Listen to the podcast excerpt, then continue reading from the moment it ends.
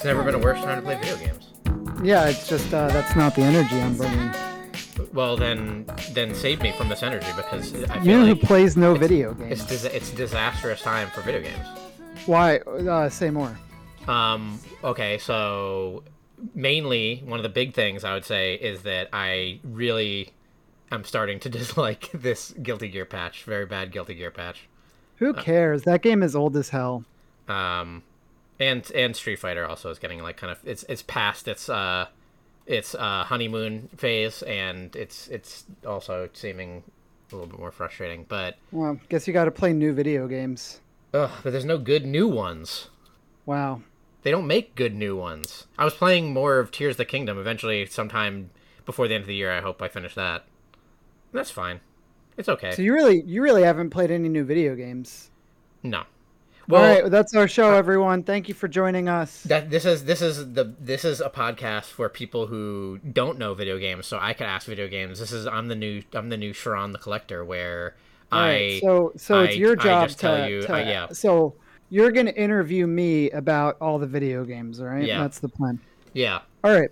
So people kept asking me, you know, I, I've been playing Baldur's Gate, and people kept asking me, "Have you finished Baldur's Gate? P- who is Did you people? finish it?" You and uh, Galloway, but mostly you. And it's like, why are you asking me if I finish this game? Is, do people just think I don't finish video games? Like, do I have a do I have a um a reputation for not finishing? I don't know. I don't think that's true, but I also think that Baldur's Gate probably is a game that uh, I would love to see the percentage of people that actually finish that game, and it has to be in the single digits.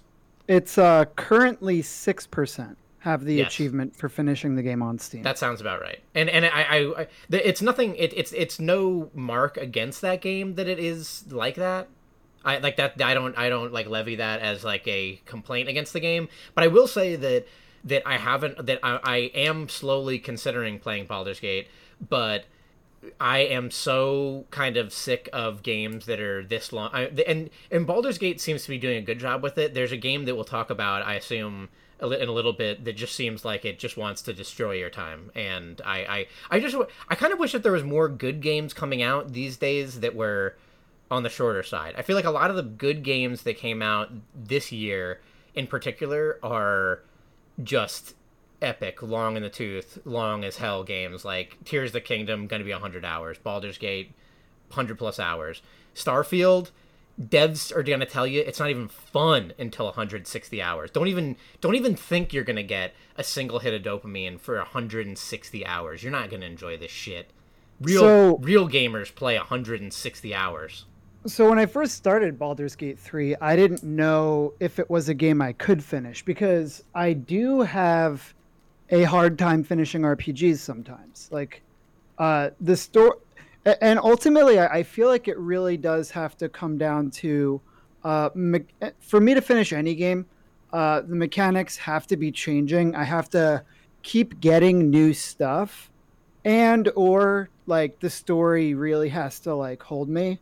That and and there's probably a, a more eh, for me there's a more unwritten more important rule and that is like what else is coming out around that time like it, it I just won't come back to things a lot of times especially uh, a really long RPG like that if you if I if I get sidetracked I'm not you know I'm not probably not coming back to that this game has a lot of buttons, Kirby.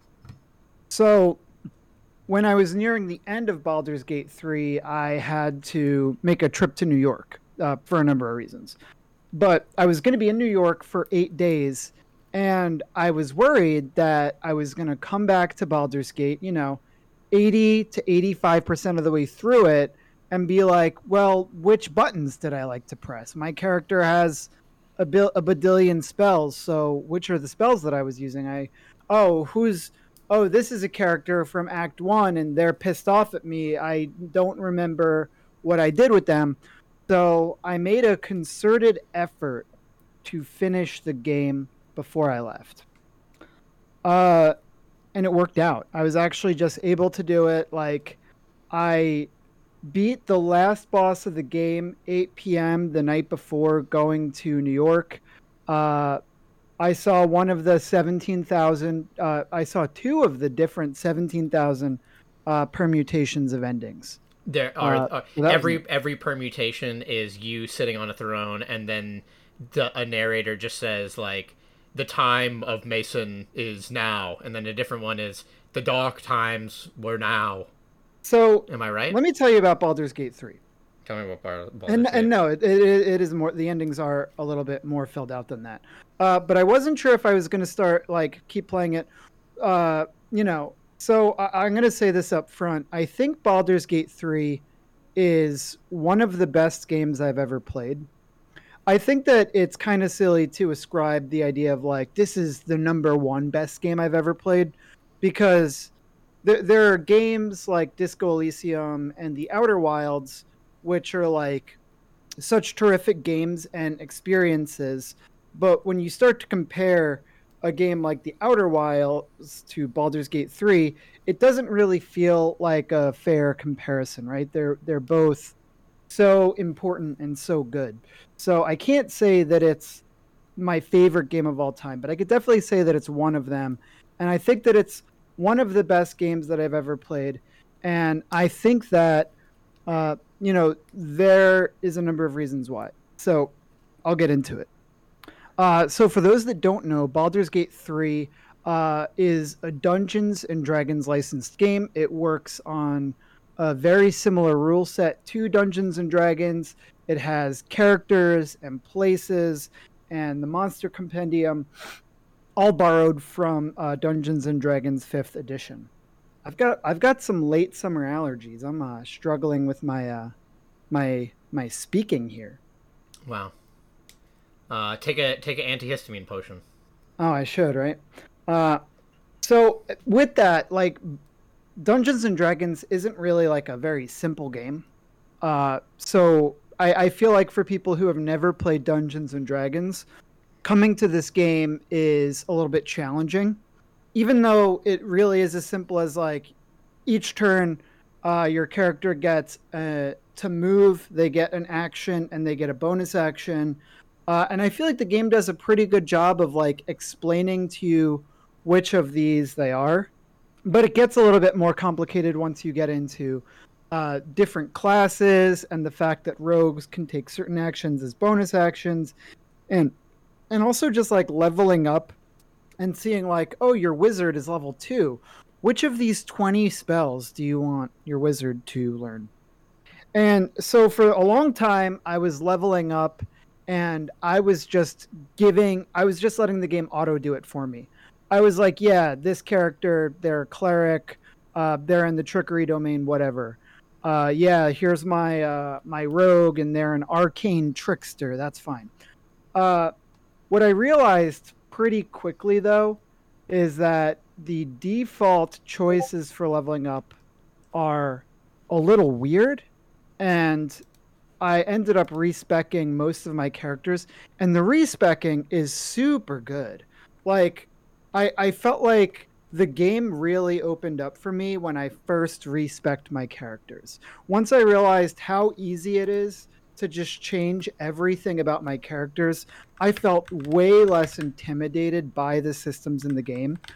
Uh, because and I feel like it takes a while. Like after you hit like maybe like level three or level five or something like that, to kind of just circle back and be like, all right, let me re. I understand the game a little bit better. Let me go back and uh, do it all over again. And the systems really started to feel good, and and and then like yeah. How long would you from, say that was? From there, it was pretty smooth sailing. Uh, maybe like I don't know. Uh, eight to 10 hours before I felt really good about understanding the systems. But that's not to say that the game takes eight to 10 hours to get going, because I actually think that this game has a really incredible introduction and they really make you immediately sort of care about the main story. Do you know anything about the mainline story? Um, I played the uh the well, it wasn't like demo, but like the early access where it was what mind flayers were stealing bodies or mines or something. yeah, essentially, the, the game starts off with uh, your character getting a parasite put in them that uh, turns you sort of into a sleeper agent uh, where a mind flayer is going to be able to like flip a switch and you're going to turn into a mind flayer. So a lot of the first act is about uh, how do I get this thing out of me? But soon after, you, you start to realize that you're you're sort of getting abilities from having the parasite in you. Like there are characters that you can make like submit to you, like they're goblins and things like that, who are essentially weak enough that you can mind control them uh, with psionic powers because of the parasite. So you're you're kind of making these like decisions of like do I accept these powers and want them, or am I trying to take these, you, you know, like exercise this, get this out of me? Renegade and Paragon. Not, but it's not that simple. They never, you, you never really feel like you're making a decision that's like, this is good and this is evil. It's, it never feels really binary, except for maybe one decision early on where it's like, well, there's this grove full of druids. Do you want to invade the, the the camp and kill all the druids or do you want to side with the camp and defeat the goblins and that's maybe like yeah burn the orphanage as, or save the orphanage yeah I, but I it's it. never there because uh, the druids are kind of shitty and there are reasons why you could be like yeah i don't really like what the druids are doing either they're they're kind of fucked up they're kind of not all great people uh, so making that decision you know uh, ultimately, I was like, everybody that I know uh, went in and protected the the druid encampment. So I want to see the other stuff. I want to do what nobody else in my friend group is doing. I'm going to uh, kill the kill all the druids, um, and you know see what happens. Uh, it's brutal. Uh, they there is some real like fucked up stuff that happens as a result of that uh, you lose at least two party members when you do that. Uh, and I think that's kind of neat. Uh, because the alternative, some people might not know this, but uh, there is a character who will only join you um, if you uh, raid the grove. And and the reason why that's important is that yeah, if you if you uh, if you side with the, goblins, if you side with the goblins, uh, there is a companion that opens up to you, which is in, is important because uh, the companions are such a massive part of the game, not just in uh, them being you know available for combat and leveraging them that way, but the companion quests in this game are incredible. Uh, just the companion system and like uh, the options that you get to work with your companions. It's, it's also worth saying that at the start of the game, you can either choose to build your own character or you could choose an origin character.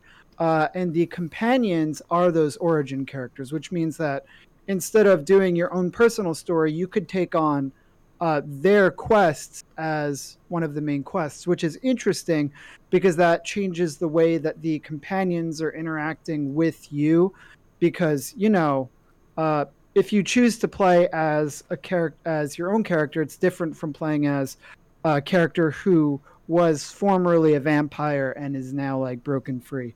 Uh, but man the the voice acting uh, and the mocap in this game is incredible one one thing that's pretty unique about this game is that the characters who did the mocap also did the VO uh, so just like the faces and the character movement and things like that are really incredible. Like the actual like face rigging is really impressive.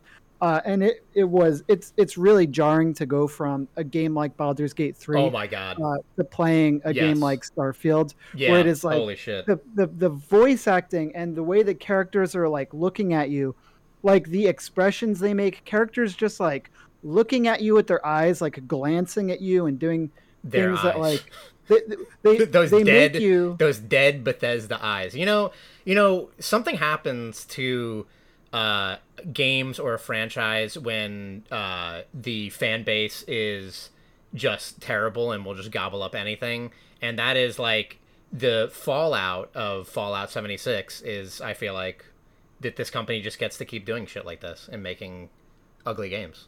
So Uh, but Baldur's Gate three. But Baldur's Gate three definitely not that. Uh, do you so, do you feel like uh, I mean I feel like you're getting a little bit in the weeds, and especially not having good context for it. Some of it is just like I I I, I zone out hearing some of it. Um, w- one big thing I would just be interested in is like this game has really weirdly mass appeal, um, and why that is, is that, right? that is really shocking to me because uh, just at a you know quick glance, like absolutely should not, right? So, like th- this is just not the genre of game. This is not the name of a game that uh, gets mass appeal, um, and it, it's it's weird enough that that in like those very just just just talking to random people um, uh, about video games I'm hearing people say like they're playing Baldur's Gate, which is I just think is weird because usually like nine out of ten times those conversations just end up with being like you know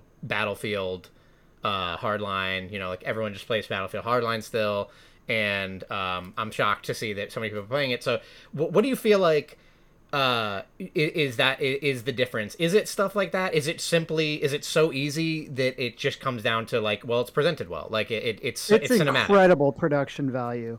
But i think that what it really is is i think that once you realize how well the game responds to what you want to do like like i feel like you know people have this thing that they do in games where you know like a character is talking to you and you just like start swinging your sword at them or start shooting them and your bullets are passing through them or like you're you're like you're able to like knock them down or like people will like run away or they'll be like hey stop that.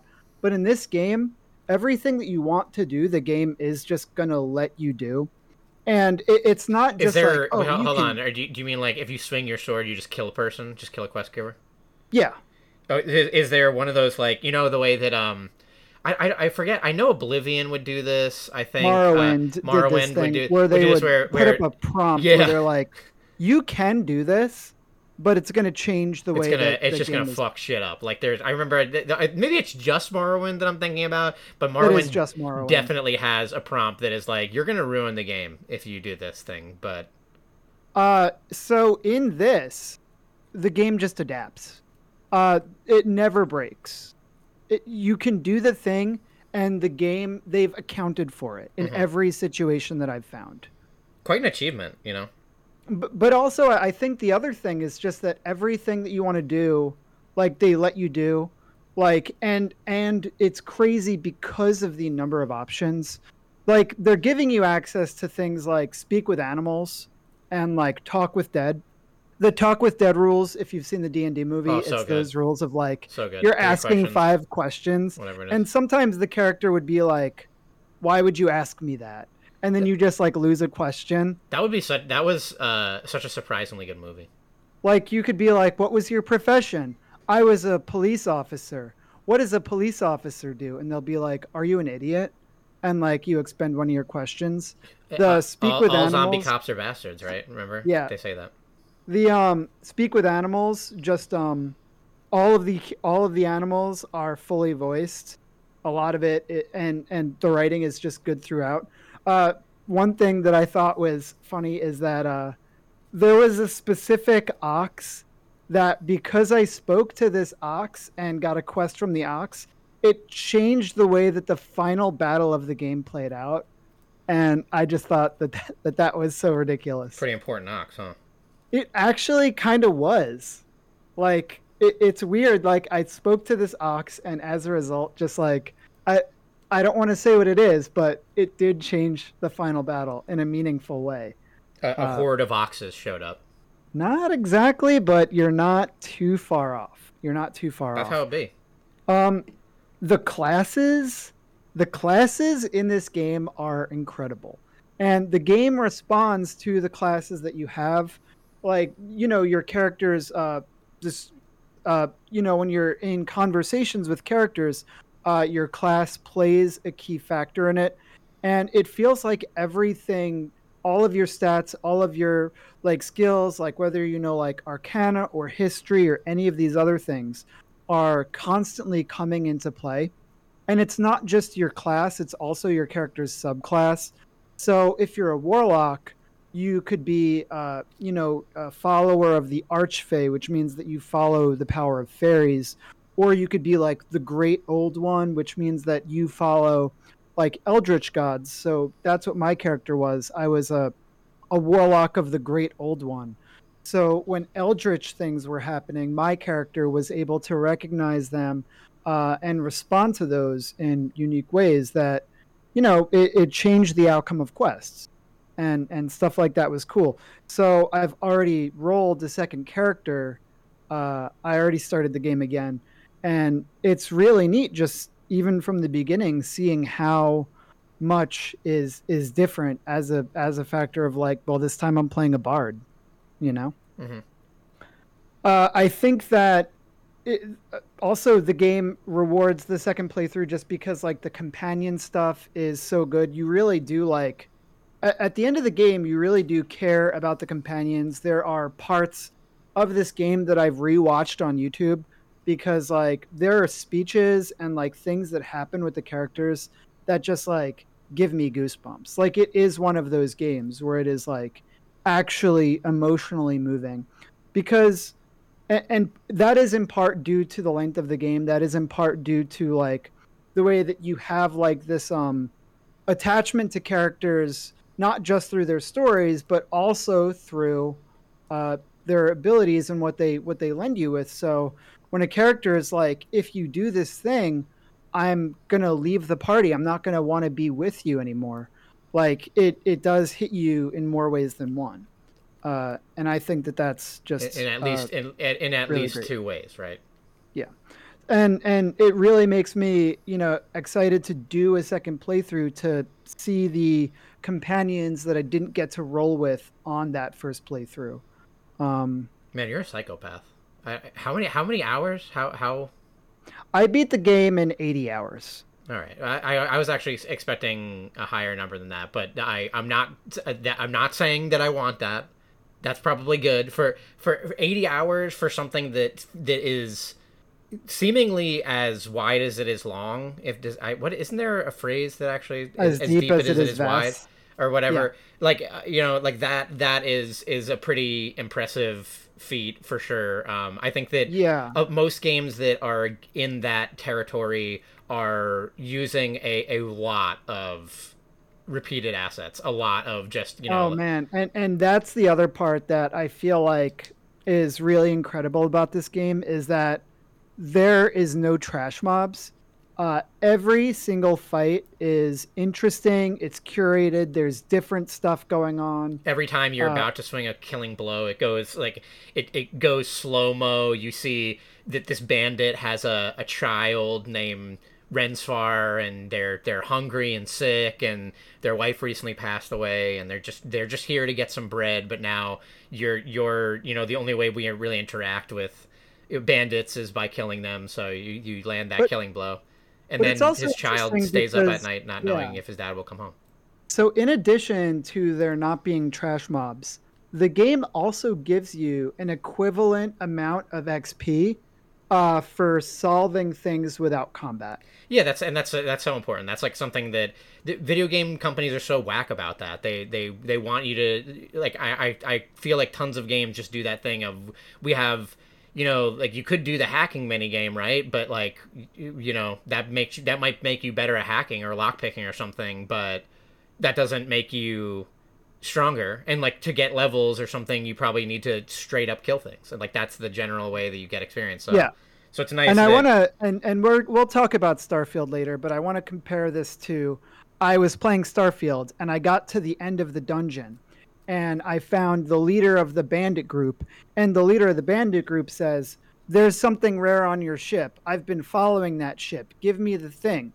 So I'm able to tell him, like, listen, there's nothing on there. Like, you can look at it yourself. In fact, we could trade ships. And he's like, and I pass the persuasion, and he's like, damn, really? All right, well, you know, just get out of here. Whatever. we will stop. Get out of here, punk. And I was like, okay, cool. You know, they gave me the XP and I was like, I guess I could walk off and do whatever. But then I was like, but I could also just kill him. Yeah. And I kill him, and I get his, I get the drops. You know. Nice. I get the, I get the drops, and it's not like, it, it's not gonna matter the next time I go to a town. There's not going to be, I mean, maybe I'll find out that I'm wrong, but I feel like there's not going to be someone who's like, hey, you killed my bandit leader. No, That I mean, my- I feel like this is just the now- same. This is the same bullshit they've been making forever. So, so you can you you pretty much know how this works. Yeah, so we'll see. But in Baldur's Gate, like when you kill someone, it's not like so and so will remember that, but you know, the world does remember. Yeah. And the way that your characters like the the companions all respond to what you're doing. They all have thoughts about it. And again, fully voiced, fully mocapped, like uh, that is also one of the incredible and impressive feats. Thank goodness that this game succeeded because it seems like it had to be really fucking expensive to make. Like this is not a small team either. I think Larian is like 450 developers. Like it's it's no joke. It's a it's a weird feat to me. I'm I'm surprised that they were they managed to pull it off. I think that they I know this sounds like silly to say, but I feel like they really wanted to make this game. You know? Yeah, I mean that that makes sense. Like it, there- it, it, it it's maybe there's like just a lot of love from it, a lot like that, which is a surprisingly rare thing.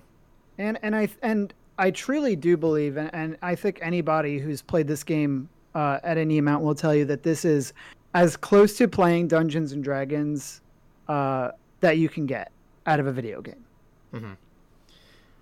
Um, And yeah, I'm I'm just I'm blown away.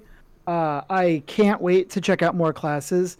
I think that it's really interesting that knowing Dungeons and Dragons actually puts you at a huge advantage in this game, because people were like, "Yeah, so this game lets you do a coffee lock. A coffee lock is when you take X amount of levels of sorcerer and warlock, and it lets you turn your uh, warlock slots into spell slots using meta magic feats and all of that stuff is like present in this game of like the way that you're able to manipulate the fifth edition systems just to make crazy shit happen. Uh, so knowing what i know now and having gotten to the end of this game and you know not even seeing all the in all the classes and abilities and spells and stuff like that it's it is really cool to just think like wow i can play this game again and get a very different experience there are so many quests that i didn't do. I, at no point was i trying to 100% this game. So i feel like on second playthrough uh, experiencing the different classes uh, different companions going in a different direction that i am kind of going to get uh, mileage out of a second playthrough. All right, is there is there any more for the for the Baldur's Well, uh, Gate, the game the game of the lifetime, the game of the decade? Any other uh, do you have any questions on it like what do, No, I what, think do you, I, what do you see as as like an outsider looking in on this game I, I see that a lot of people. I, I generally only hear good things about it. I I, I I'm really happy uh, because um, I, I want a game like this to. I, I you know I, I, I think that that uh, like I, I'm not going to pretend like I'm not biased on certain things, and my bias comes from a good place. I think, or or at least a, a um like a, a, a critical place where where a game like this that ha- that is uh, in a lot of ways sounding like it's doing the thing that developer it's it's it's getting the cl- it's it, it's either doing or getting the closest to this thing that developers have seemingly wanted to do for a really really long time like the going back to uh, you know, Morrowind, going back to I, I, would say like Fable, right? Uh, there there was this big push for this this open world and everything reacts to it and it's such a playground and and it all feels so real and you really get to live out your story um and i don't know if games have done a great job on truly doing that. I think i think that like we they've gotten closer and closer but it's still you know you're still an actor on like a set and then the more you kind of like push the set you realize everything's like cardboard and i think that this game has gotten the closest to um uh, doing that hearing like a lot of the things like they're just not throwing just tons of trash mobs and, and filler at you that that everything is kind of more done with a purpose especially in an 80 hour game is very impressive. Like you just think about the ways that other like shitty garbage games handle it. Like this there's this awful game called skyrim and i, I have you heard of it? Uh anyway. People love it. I like skyrim. People love it. It's trash. But it, it does this thing where where around every mountain there's a, a, cave that you wouldn't really be bothered to go in because it's just full of draugrs and it's the same enemies and it's repeating and nothing's interesting. And it and another thing that that that that uh that Bethesda which I I especially uh, am mentioning because we're about to talk about Starfield uh seems to love to do is that they are afraid of generally making any of your decisions remotely meaningful. Eh, they in in Skyrim you can be the uh, head of the Dark Brotherhood. You can be the head of the Warriors Guild, the Mages Guild, the Thieves Guild. You can do anything you want, and you're doing it all at the same time. And, and there's and the crazy part is that there's still a guard who's like, "Go fuck yourself." Yeah, eh, like and so so like Skyrim, a, a, a garbage game um, it, it, it pretends very much like it's doing these things. It pretends like the world is reacting to you in an interesting way, and it's not. It's never doing that. And and most of the game is like the the the, the, the way that they're able to create such a seemingly long game is by creating so much artificial padding everywhere throughout the game be it you know every one of 10,000 catacombs or a billion draugrs or whatever. So and, and, making it so that just like just like the way that a quest line goes is this very paint by numbers thing of like pretty much can you go find me something or like go kill a guy? And maybe sometimes there's like one permutation on that. Maybe you talk to the guy and the guy's like no actually i'm not the bad guy. Let me go. Um, but this game but certainly it seems like this game is doing this thing that these other worse games, this other worse game, has been trying so, to do. I yeah. also want to say that if you do decide to play Baldur's Gate, it's not a game that like gets good after X hours. I think that the game is good right away. And that's also important, right? And I think that even if you don't finish the game, I feel like all of the time that you spend with the game has value. Sure. It's it's all good. You don't have to see it to the end, but you might want to. Like it's yeah, it's, it's a real it's a good ending. I think that a lot of meat of the game is toward the end. Yeah, maybe this is another important thing. Like I like you can't just uh pin one uh the success on one thing and I think that does seem like another really important thing um just that the game is good out the out of the the, the gate, right? And I, I I'm really it, it, that is another really nice thing to hear about this game because I, I think the other worse games that are thousands of hours long um, really just love to make the game just miserable for for and then and then there's that there's always that like I, I I just I hate that argument from anything. The the older I, you know, like I, there there there is things that maybe I want to talk about this week that are like half video game related. But the older I get, the more that I realize there is one most important thing to everything. To this this I, I I think that this is the most important aspect to movies, games, books, anything, any media ever eh, over anything. It's the one quality that you need to nail and without it everything else sucks and it's pacing it's just pacing. Like it's it, it you can make oh a like I, I was recently watching One Piece. I finished the the, the, the live action. I finished the live action. Started the anime. I, I, I, I watched the, the first episode, and that first episode is incredible. Yeah, so I watched the the the eight episode arc uh, uh, of the live action One Piece, and I, have generally how many chapters is that of the anime? You think it's seventy five.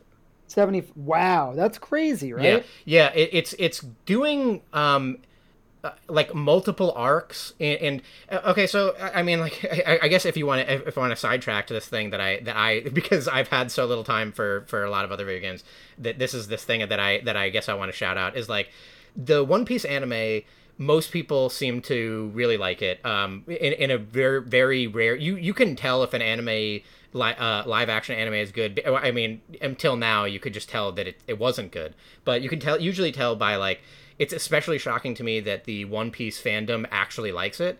Um, and the you know number one, uh, one number One Piece, uh, obviously going into what I just said is that it's just paced very well. It, it, it the the the writers of it, the the staff on it seem to, and they got Oda, the original writer, um, but the the most important thing to, about about this eight episodes about these eight episodes to me is that they took 75 uh, uh like uh chapters of a manga and condensed it down. I think it might be actually more. I forget, but I, but I believe seventy five was the number I got from like a One Piece fan who I sat next to in school. But um, they they took seventy five chapters of a ridiculously long running running manga, and they really condensed it down. So many aspects of it to what is important and what are the the beats we we really can't miss. And sometimes and and, and you know what's interesting is like sometimes that small beats. Sometimes it's sometimes it's one page of the manga that that maybe it resonates with fans but it's a little tiny moment. And sometimes it's major things. Sometimes the the the the, the live action i know for a fact um uh does away makes one of the characters that was supposed to play a larger part of it into a cameo because they realized in the eight episodes they had to build up this one enemy and if they were trying to do too much that it wouldn't come across well. So it, it was really just like a massive success on that pacing end of things and that the people really loved it. And and I, I also kind of bring up one piece because when i look at Baldur's Gate and i hear a lot of things about Baldur's Gate i, I see some some weird parallels. Obviously there's not a lot, of parallels you'd think you could be drawn here but i think that the the real uh, like apparent love behind the scenes uh, uh, of it, it, it really comes through. I think it's like a huge community effort a huge like part of all the people who make something that they not only are they're not just doing it for a paycheck that like it is something that they actually you can because you can be doing something for a paycheck and still care about but it seems like with Larian you know they, they really did a really good job of that and that they really cared about it but um yeah if anyone wanted the the the live action One Piece, I I think that I I think it gets better and better. I think by the eight the end of the last episode, I was so frustrated for it to be over because it really just goes out on this massively high note and just makes you want like to queue up season two immediately. And um, uh, I I I, th- I think that why I, I would recommend it.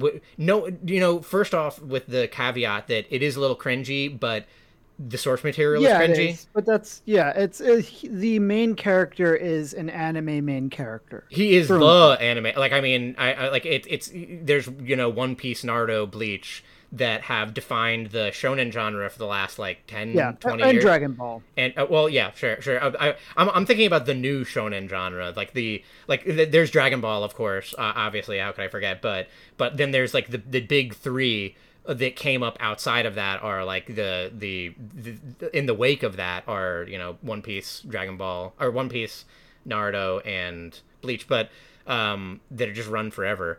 Uh but uh, yeah, like I like this. I think maybe the big difference between this and a lot of other things like this, a lot of other live action anime, is that it's sincere, uh, which which I think makes the cheesiness, it makes the uh, cringiness just come off a little bit, in in a different way. Of like, it's almost like reassuring that that Luffy is such a, a clown idiot that he just loves his crew and is so stupid and just eats all the time and is made of rubber. And that, that it's played so sincerely that that like it's not trying to just like wink and not nudge and be like be like we get it because like i think that, that a lot of other times that studios try and do something like this they're like you know this is kind of embarrassing and like awkward and we're gonna have to keep having like a one-liner character that like makes fun of how dumb Luffy is and everything, you know. Um, but they they really managed to do they really managed to like have their cake and eat it too. And and man, those uh those live action sets, holy shit, they're just amazing. Aren't they incredible? They're incredible. And the choreography for the, the choreography is amazing. Uh, there's a ton of like I mean like I, I don't know how much I want to get into it, but there, there's like so many. If the more you kind of dig into this show, there's like really crazy stuff about it. Um, the the I, I am gonna forget his name, but Taz, uh, the the actor who plays Sanji, who you haven't met yet, um, he wanted to do every single thing, uh, every single one of his own stunts, and do everything live action. Um, so he had to like do all this insane training and then if you actually look behind the scenes it's like incredible the kind of shit he's doing. Like the, the, the kind of st- stuff you'll see him do in the anime you'll think like there is absolutely no way he's not attached to wires on some of it but he actually is not and he's really doing it. It's not a stunt double. And then it even goes down to you see him like cooking or making sushi, and he actually took like cooking classes and sushi classes, so all of it is real, and it's always him actually doing the real thing. And it's just weird because across the board, that is kind of the level. That's level. fun trivia. Yeah, they- I mean, across the board, it's like that is the level of detail that a lot of these actors and actresses are putting into it. I know the Nami actor is like a huge weeaboo and has been forever, and um, even years before her casting on her Instagram, she was just constantly posting stuff about Nami or anime in general. So it, it's it, it is a cast that really knows the source material, that knows how they wanted to play these characters and do everything, and it, it just it, it's like really shockingly well handled. I I, I just I, it, it's it's been like really stuck in my mind in a way that I didn't expect it to be, but I was like obsessed with this for a little while. Like I really loved the the eight episodes. great. Yeah, the eight episodes of it. Um, and I had just it, and uh, before the detour back to video games, which is what this podcast is actually about. Uh, I finished uh, the two seasons of From Oh and wow. and from as recommended to you by by as recommended to me by you um it is really got the potential to be one of the, gre- the the greatest shows I've ever seen if they manage to capitalize on it the setting the scene like I don't even know I, I think the trailer does enough work for itself that that if you just see the t- trailer I cannot imagine a human being not being interested in it after that trailer It's a good trailer. Um, so maybe we should get to uh, Starfield, which is a which is uh, a game that that I uh, vocally dislike. Um, So, y- did you play it? no, I hate Bethesda. Okay. They've made they've been making trash games for years, and they're getting away with it. I uh, fan, fans of the show, uh, Robert will know um, that I have tried to play tons of Bethesda games and have uh, generally encountered um, like game breaking bugs in a lot of Can them. I uh, tell you something? Have you ever played one on PC? The answer is no, right? No, uh, I I played uh, Fallout New Vegas on uh, PlayStation Three. That sounds right. Um, I played uh, Fallout Three on 360. Um, yeah, I haven't I haven't played them. Yeah, you also don't seem like the type of person who would mod a game except for putting like Tim's on a fighting game character, Or like a giant dangly wang. Yeah. a danger wanger. Yeah. Um, well, this won't surprise you, uh, but you know exactly how you feel about Starfield. Oh yeah, I do. I I'm do. not gonna, and playing Starfield is not going to change your opinion on Starfield. You've got it. You've got it down probably. Yeah. So I'm not going to convince you uh, that you would like Starfield because oh, you couldn't. You you won't. Yeah. Uh, I think Starfield's all right so far, strong I think it's opinion. alright. Strong opinion. True. True. Wh- which I actually think is a strong opinion, right? Uh, Because really? you'd probably come in here and expect me to say that it's uh, dog water. No, no, I, don't- I don't expect that. People are allowed to like anything. I understand, like, I the okay, where and and I I can this can lead into me asking you this question, but when I look at uh, Bethesda, a company that I don't have very much respect for, um, I, I they make a lot of broken games that their fans have to fix over the years, or they just don't fix it. Um, but but when when I look at their past games, um, certainly games like Fallout, for sure, right, have this really incredible aesthetic and look to it and fallout is is certainly um uh well I, did bethesda didn't even create fallout did they? Didn't they just buy fallout before the rights to fallout before fallout 3 um but anyway um with a game like with a game like fallout 3 um it, it has got a very unique pronounced style um and True, true. regardless of of uh, the the many bugs and rad roaches that there are um I, I i could totally understand someone having you know like just being sucked into that world just wanted to be there as as gross and hor- horrible as the world is. Um but when i look at now when i look at starfield it, it when when it, it's it's as if someone said look at this picture that nasa took of mars. Do you see that you see that there's nothing there? What if you were there? And that's that to me is Starfield. It's the most boring looking. Like it, it, it couldn't look le- less aggressively boring if it tried. It, it it is like it is really just like looks from all trailers and everything I've seen like space realistic space bureaucracy. Everything is very boring and very realistic and very nothing looking. Um, and the and then it's got that Bethesda charm. The the humans look like weird, creepy animatrons that are like Sure. not able to look right at your face. So you might have seen more of Starfield than I have uh, at this point because um, I have consumed no Starfield content. Sure. Uh, I've played the game uh, for I would say maybe three or four hours, uh, which means that you might have I, I don't know how much of it you've seen, but they they do start you off in like a mine, and the mine is like the lighting is pretty good, but yeah, the actual it's literally like a mine, and then you go to like a side quest takes you to a boring rock planet uh, where you walk around, and there are I, I guess it's like procedurally generated, and then it's like dotted with like points of interest. But I feel like once you get to like the city, like on New Atlantis, it's like the city looks pretty cool. The city looks like you know the meme where it's like this is what Yeah, society would be like, and so that's uh that's the Starfield city. This would be like what society would be like if if Bethesda fanboys Bethesda just said that the make, game was uh, like a, you know appropriately a seven out of ten. Yeah. Uh, so I, I think the thing that the, the game starts really, really fucking slow. The the start of this game is so boring, and at the same time, they it feels it feels so slow and yet so rushed. Where the game Wow. starts, isn't that? Cra- I know it's fucking crazy, but the way that the game starts off, you are in this mine and you are sent to retrieve a specific object. You don't know what it is. The, The gravity around the object is weird though, and once you touch the object, um, I guess it like resonates with you and like it fills your head with like pictures and music, and and then you just like pass out. Uh, your character passes out. You wake up in an infirmary, and they're like, "Oh, what happened to you?" And I'm like, I got I don't played. know. I'm like, I don't know. Like, I touched the thing and then I blacked out. And then you meet a character who's like, I saw the vision. I know the visions and the music you saw. And it's like, I didn't tell anyone that.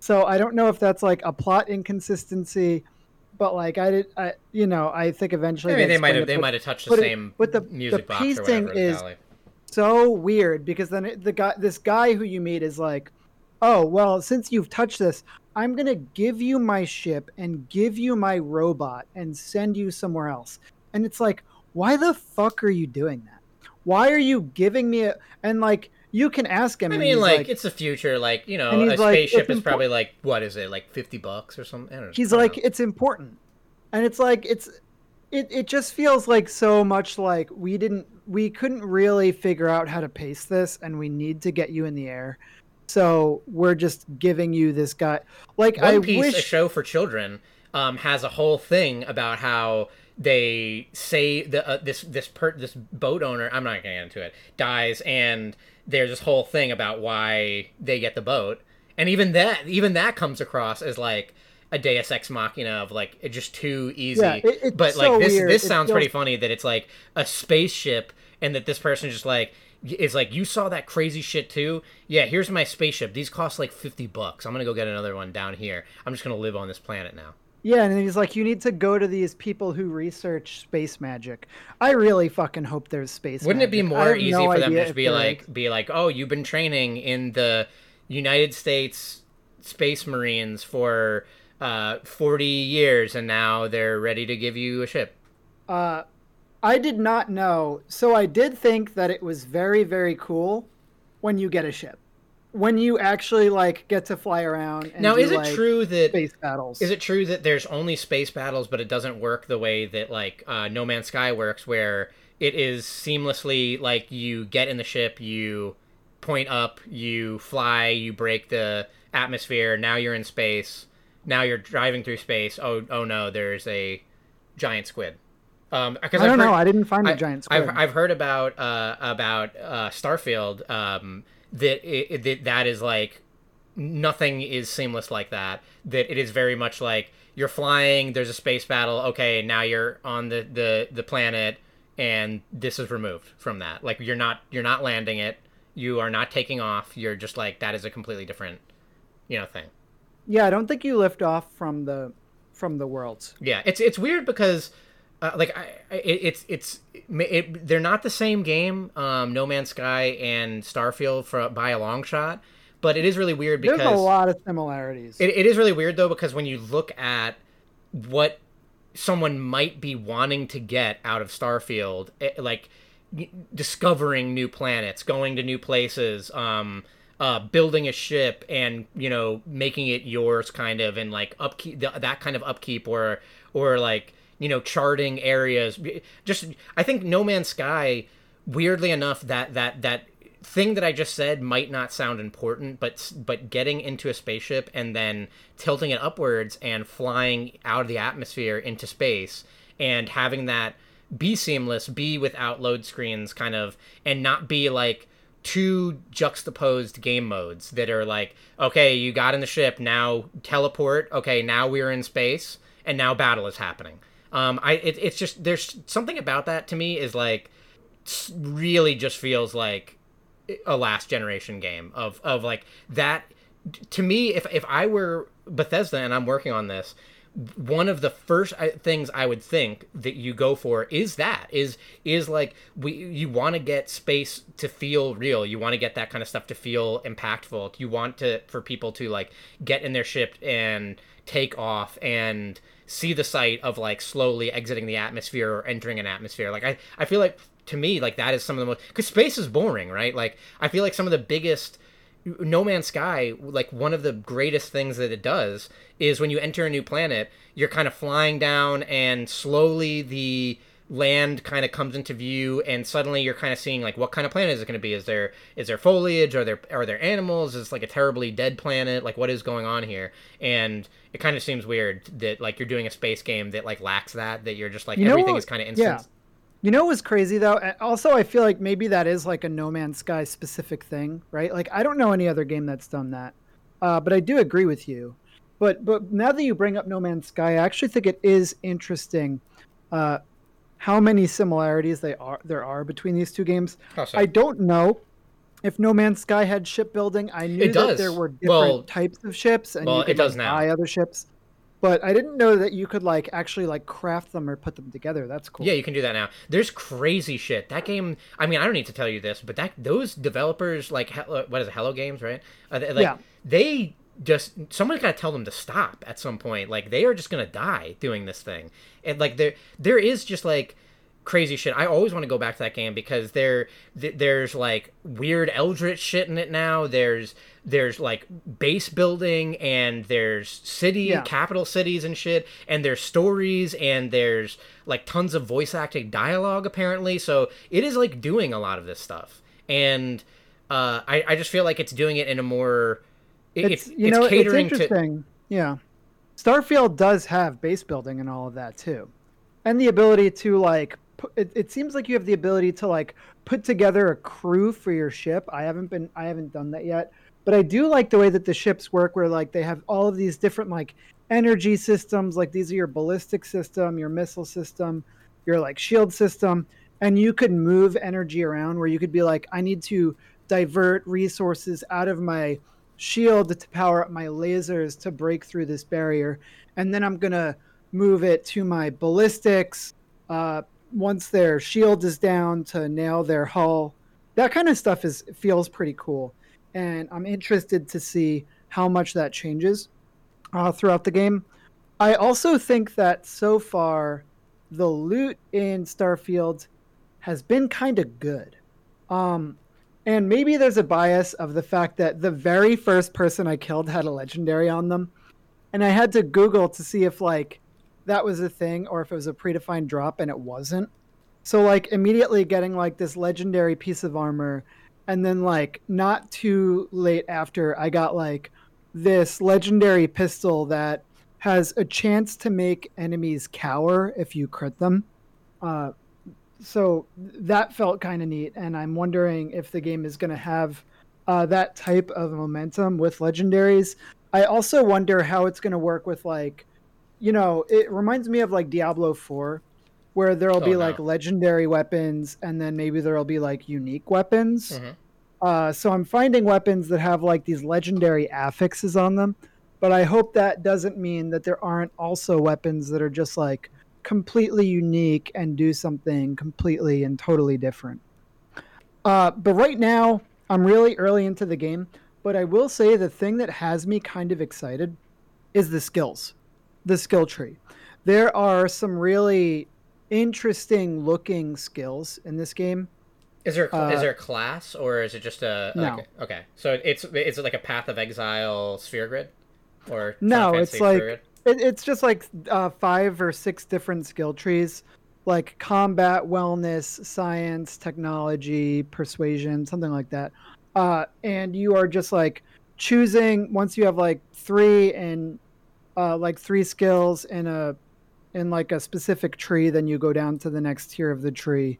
Uh, but there's a lot of different skills, and some of them sound pretty interesting. Kind of like a bit of like a bit of a Jedi twist to it, I would say, with like being able to persuade people to do certain things, like using like Jedi mind tricks on people, or like being able to like respond to xenomorphs. I guess there. So there's going to be aliens, which I guess is cool.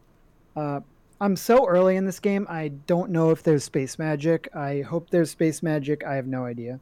I feel like this game is so boring looking that my answer. There is, is like no. a there is like a use. I was going through the key bindings and there was like a use power one, use power two buttons, and I don't know what those do yet. That'll be interesting to see because it does look like it's playing it so straight. So uh, we'll, I guess you'll, you'll, have to tell me. Oh man, uh, some of the starting are so boring some of the starting things are kind of interesting. The um, like once you choose a character, you choose like three aspects of their background, and and some of those could be like religion based. And if you pick up a religion one, you can't pick up like a second religion one. But one of them is like disciple of the great serpent. I gotta know about this great serpent. Are you are you a disciple? No, I'm like a um a greaser. A grease serpent. You know, like a greaser, like a like a, a tough a tough man, um, like uh, from Greece. A, a John city Travolta. slicker. You, you you you snap your fingers a lot and then walk forward with your your your your guys, the Jets. Ultimately, I feel like Starfield will be a good podcast game uh-huh. because that's kind of what uh, Skyrim always was for me. It's just like uh, I'm putting on a podcast or I'm putting on an audiobook and I'm just like zoning out and playing this game that uh, doesn't have a lot of like depth to it, and and I think that that's fine. I um, I've come to expect that, and I'm also coming at this from a perspective of like, this game looks extremely moddable. This looks like the most moddable game that they've ever developed, with the like foundation of the way that the planets are laid out, the way that it's like a seemingly, uh, you know, it it seems as though it could be near in like pretty much infinite air quotes infinite uh, so the idea of just like modders being able to go in there and develop and push stories through Starfield, uh, ultimately the this game, like a lot of Bethesda games, is a platform, and I think that that kind of stuff is neat. It will be interesting. I, I am like as much as I have a, a great distaste for Bethesda, um, and for everything I've seen about Starfield. Um, Oh, and I, I was quoting a there was like a dev quote that was like the game doesn't begin until like 160 hours in. They were like i it was a dev working on the game that was like it was like so, i really started enjoying the game at 160 hours in after i beat the story and then everything was so coming together. it, it's interesting that you say that because i have i've one i cannot stop my phone from delivering notifications to me that are just spoilers about anything my phone will spoil. That's what YouTube does for anything. me now. YouTube is like so, I like I I I watch a uh, I'm watching a series and it's just like oh I'm watching you know One Piece and then uh you go on YouTube and it's just like you, it's Luffy like, death scene Luffy death scene in One Piece live action. It's like what the fuck what why would you why would you do that? Luffy kills Dumbledore episode three. Yeah, like what? Why are you doing that? But th- so there, there is no I, the, the, the, real future of the internet is learning to to figure out the spoilers, but it keeps pushing Starfield videos to me. I keep telling it I'm not interested. But what has got excuse me, what has gotten through to me is that the game has a new game plus. And I'm seeing stuff delivered to me like why you should push through Starfield's main story and immediately start new game plus. Yeah, that's what I, have heard a lot. I of. didn't I didn't watch the video, but I am kind of like That's disgusting, huh. right? That that is like huh. that is like the next the most next level if anything just means you're like a shit groveling Bethesda fan, it certainly is saying something like that. That that is like the game gets really is, good after you finish it. well, the, I, no, no, because I'm I am quoting a dev. I'm quoting a dev from Bethesda saying that like when they were playtesting it, that they, that he was like he was like the game is good, but when at 160 hours in is when the game is like fantastic or whatever. And that, I I have never heard that is outlandish to me. That is disgusting. I Once like you've forgotten how good other video games yeah. are because you've just been playing. You've been this, playing it for 160 really hour games. It's now your job, and now you finally really understand why the game is good. Yeah, that's um. What do they call that when the the captor sides with the uh, Stockholm syndrome. It's well, yeah. it's like it's either it's it's like a great mix between both Stockholm syndrome and uh, sunk cost fallacy of like if if you play 160 hours of Starfield and you're like, yeah, I just gotta I just gotta push through all this crap, this whole game, this uh the, the, the main story, just gotta finish the main story because once the, I finish the main story, it's gonna get good. And then you finish, uh, you you do your 160 hours, you put it in, and you look back and you're like, all right, now I'm now is when I should be having fun according to the Starfield devs. Like you really gotta find like you have a sunk cost fallacy. You you you got to tell you got to go online and send death threats to Donkey for making fun of your favorite game. So this game is on Game Pass. So game if you wanted to try the game uh, without paying sixty bucks or seventy bucks, uh, you can play it on Game Pass. See how you feel about it. There's more video games. There are more new video games. Did you know? No, I don't believe you. Then I guess you must have forgotten about Armored Core 6. Oh, wow, yeah. Remember that? Remember that game? No. A, a FromSoft game. Remember FromSoft? They did the, the Elden Ring. Nope, don't doesn't I don't I don't think it You know, when I oh, was, was a that? kid, I loved I, I loved Armored Core. And I don't know when I realized that FromSoft was the developer of Armored Core. Uh, well, on this podcast, when we did research in the beginning of the podcast, when we used to have topics, from like FromSoft was in the first. We had a FromSoft podcast, uh, a retrospective in like the first ten episodes, I think, and we we talked all about how they started off with Armored Core and then made Demon Souls. They're back to Armored Core. Uh, well, did you ever play any of the Armored cozy. Core games?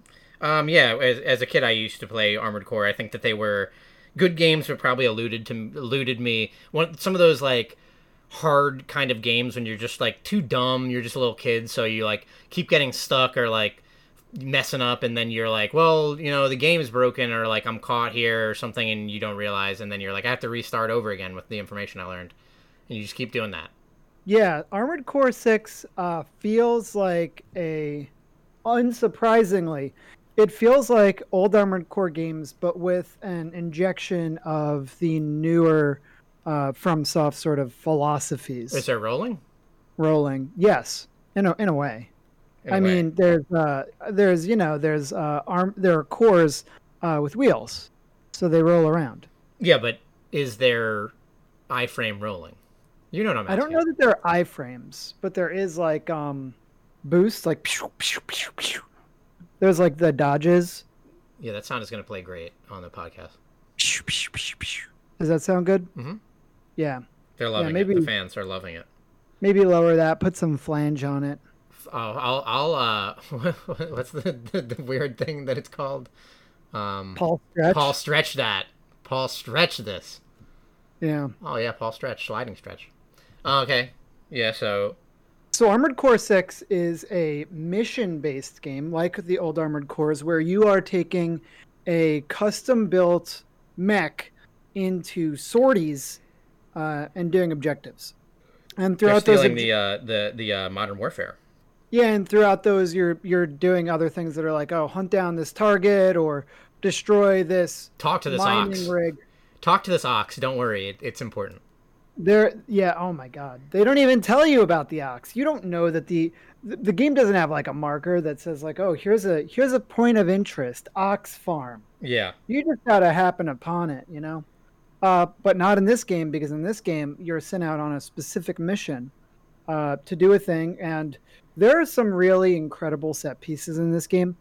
I thought one of the more interesting missions was to take down uh, this mining facility, but the mining facility was this like massive 300 foot walker that was trailing through like a dune style desert. Cool. And it's moving, and you're like climbing around this giant thing and like taking out the generators and going onto its back and destroying like the core of it. And then you have to do like this big escape, and it just like explodes and collapses, and it's just so incredible to watch. So the production values are there, but also the speed is there. The game is so silky. It has uh, just really good pace and movement, and you feel so powerful in this game until you don't, until you just like get destroyed by the enemies. But like the like the weight and sound of your weapons and just like how incredibly fast you move uh it, it really feels like a power trip until you uh get blown up until you get tripped so uh, ask away. I know you you have some burning questions I, about. I, I mean, what what is like starting out? Is there is there good customization, or is that just comes later on? So the good customization. One thing that I thought was interesting about this game is that uh, you get the aesthetic customization free range right away. And have you seen any of the stuff that people have been doing online for this game? I saw a Chips Enough. I saw a uh, a Chips Enough mech. Yeah, I, I have you seen like the Ryobi and John Deere and the people who are just making their mechs look like their lawnmowers? No. Those are my favorite ones. Uh, or the McDonald's one. Uh, essentially, like you're just given like the full gamut of customization. You could just like put JPEGs on your Mac, like you get the full color spectrum right away. And I kind of wish that they drip fed it a little bit that like you do like a side mission and it gives you like now you have access to the pink color palettes and stuff like that because it feels overwhelming at the start. Uh, people probably hard disagree with me and just want to have all the options right away, but the aesthetic customization feels intense right mm-hmm. out the gate. But then uh, essentially the customization is you start out with access to a few different parts as you get through missions and do bonus objectives.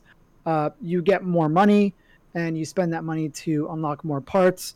Uh, the mechs consist of legs, core, arms, head. Uh, so, you know, the body of it. Uh, the legs are a big deal because that determines, like, are you a biped? Do you have, like, reverse biped that allows you to do, like, these massive jumps backwards? Uh, you could put tank treads on it. You could put like um, uh, quad legs on it that have like different like hovering abilities. There's a ton of different options there. Uh, your mech is outfitted with four different weapons, uh, one in each hand, one on each shoulder, uh, and then like targeting systems, energy generator boosters. So there's like a lot of things to consider when it comes to the build, managing the loads, and things like that. Uh, it doesn't really feel overwhelming. I wouldn't. I would say. I feel like a lot of people would just be like, "Yeah, I just, I just pick the legs that I like, and I just pick the weapons that I like, and go." I, you know, I feel like a lot of people could get through this game and never consider changing the headpiece of their mech. Mm-hmm. Well, some people probably just aren't into it in that same way. You know, some people want to just want to play it. Some people, for some people, that's the whole game, right? Yeah, but it feels really cool. Like buying up a bunch of plasma weapons and like putting it on your mech and then changing your mech to like match like the color that you would want it to be of like uh you know my plasma mech is going to be uh like this pink and dark blue and my ballistics mech and my missile mech is going to be like dark like green and and call of duty colors and stuff like that. And my really fast mech i'm going to put flames on it. I'm going to make it black and put flame decals on it. My all of that is. In, uh, and yeah, so, so, the the the mech customization is there. You get access to all sorts of different weapons. Uh, there are swords. There's regular guns. There's like charge cannons, and all of these are interacting uh, with the type of mech that you build. Where it's like, uh, you know, you could build a bipedal mech and it's going to move really quickly. It's going to be pretty agile, but it's going to have a harder time if you equip like a railgun to it. Like they're going to have to stay in place and be like like stand still to like you know ready that rail cannon. Whereas if you take like a tank mech, uh, they're not going to have that air mobility, but you're going to be able to like do boosting and drifting and like do strafing while you're like charging up a railgun shot and that stuff just feels really cool to fuck around with. Just like the way that the different weapons are interacting with the other parts of your mech that you've put together is just it feels really cool. And just the the variety of weapons from like napalm launchers, the laser blades, uh, stuff that just throws out like a field of mines on the ground, uh, shotguns where it's like up close and it's like based on staggering uh, it, it's just a really incredible arsenal. And as you do more and more missions, you're unlocking more of them. In addition to the missions, there's also you might remember this from the old games. There are these um like a tournament essentially where you do like these 1v1s against uh pre-built enemy AI mechs. Uh, and when you defeat them, you get the schematic for them. So you could just be like, I want to build this mech. Uh, these are the parts I'll need. I get, I buy the parts, and then I could just build that mech and play around with that uh, predefined mech. And that kind of stuff is pretty cool. And the missions have like secret objectives. There are things hidden where like maybe off to, the, and this is very like old school video game of like, there's like this secret room where if you go to it, there will be this really hard enemy, and if you kill him, you get access to a special mech part, and that kind of stuff is really fun. And it'll actually it, there is like a checkbox where it'll be like, this level contains secret shit, you know. Mm-hmm.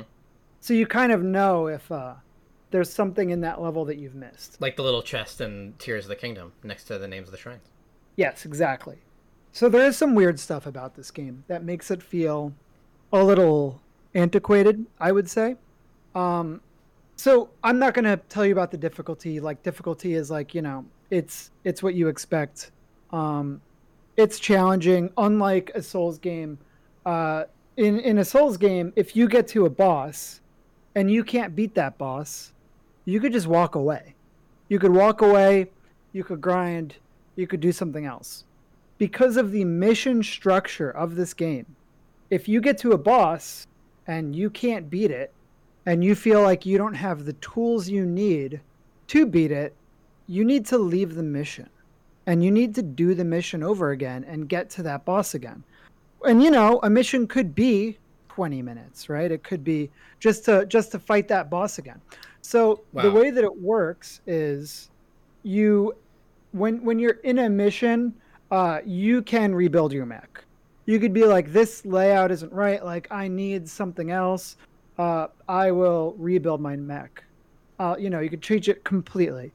What you don't do, what you can't do though, is you can't access the shop, uh, which means like, uh, you find out that this enemy that you're really struggling with is weak to plasma, but you don't have any plasma. Yeah. Weapon. You never bought them, so you need to leave this mission uh, grind other missions to get the money to buy the plasma weapons and then equip them. Uh, and you know that's a bad feeling, but I also think that that's an early game feeling because I feel like pretty quickly in this game, like I've I've had that happen to me once, and it's with like this boss called Balteus, which uh, once this game came out, everyone was just talking about Balteus. Balteus is like the the skill check in this game, like I don't know what the Souls equivalent would be of like the boss that is roadblocking players and making players quit the game uh, before they get to the rest of it. Uh, it really takes 160 hours of Armored Core 6 um, yes. to really understand it. Uh, but Balteus was such an insane fucking boss until I had the right equipment for it and – you beat it, you feel really fucking badass, um, and it, it's it's incredible. Uh, that another thing that I've learned about this game, totally unrelated to everything else I've said, is that this game also has New Game Plus. Important and a very important mode. Uh, and and apparently in this game it is because I don't know if there's decision making in the first playthrough of this game, but apparently, uh, as you new game plus this mode, there are different missions with uh, like options with like branching quests. Like the game gets like NieR Automata style of like quest design once you beat it the first time. So that that'll be interesting to see about to see. Um, I know you've heard about this, but you haven't seen it, so I, I, I wonder what the uh, extent yeah with which you'd say that. I feel like I'm set on video games though for a while, you know, with like Armored Core being like that really like lean forward, like sweat a little bit, get into it game, like super fast paced, and like Starfield being that uh, lean back style, not really having to think about it very much. I, I feel like my bases are covered, uh, but that's not going to stop me from getting the new Mario game in a couple weeks and maybe Damn. Alan Wake. What a crazy, what a crazy uh, year, right? Yeah. Well, for some people, I wish I, I wish I is I, am the the the other voice of reason where I'm just like, you know, one out of every ten video games are good, and you're you're over here like, no, these are all pretty good. I'm enjoying it, and and I wish I wish I I wish I was more like that. No, you don't. It's expensive to be like that. I mean, but then um, listen, again, you, listen. You, you I play. Also spend, you I have no gacha, problem. I have gacha games, so so I I uh the word expensive, you know. Armored Core Six is really really terrific, though. Yeah. If you uh like FromSoft games and robots, or one of the two, you might like this one. Um, probably not. I, I would probably. I'm I'm thinking about checking out Baldur's Gate. Um, it's of, so good. all the things I've seen, I, I really, I, I do want to finish uh, Tears of the Kingdom at some point because it would be a really low point to not finish a, a Zelda game for me. But um, if you need a hand, uh, if you ever want to like stream Baldur's Gate, I've talked a lot of people through the start of that game, mm-hmm. like and just like getting it going. I'd love to watch you check it out. I love that game. Mm-hmm. You certainly do. I I really really do, and I've said this to you, but I didn't say this on the podcast people are going to be talking about Baldur's Gate 3 for the next decade and they're going to be talking about it like the way that people couldn't shut up about Witcher 3 that's what we're going to get for Baldur's Gate but the difference is that Baldur's Gate is actually a good game and everyone was wrong about The Witcher 3 because everyone with The Witcher 3 said yeah the story is great and you have to get over the fact that the combat sucks. Like I heard a lot of people say that they loved The Witcher 3 but didn't like the combat. And it's like, that's a lot of the game. Mm-hmm. I've also seen some insane people say, man, I sure wish Baldur's Gate 3 were uh, not turn based. Have you played not turn based games? A lot of them are bad. Yeah. Hmm. Um, anything else? I've been playing some, uh, you know, I, I was in New York, so I need something to play on the Steam Deck. I haven't so played I've anything been... on the Steam Deck in a little in a minute. What, what are you playing? I'm playing Dave the Diver. David the Diver, you say? Da- Dave the Diver. Have you seen this game? Have you heard of this game? It's I... an indie darling. It, uh, uh, I think you did earlier. talk about this though. Yeah, I, have been playing it more. It Released earlier this year. Looks like it came out June 28th of this year. Uh, currently 98% positive on Steam with around 50,000 reviews.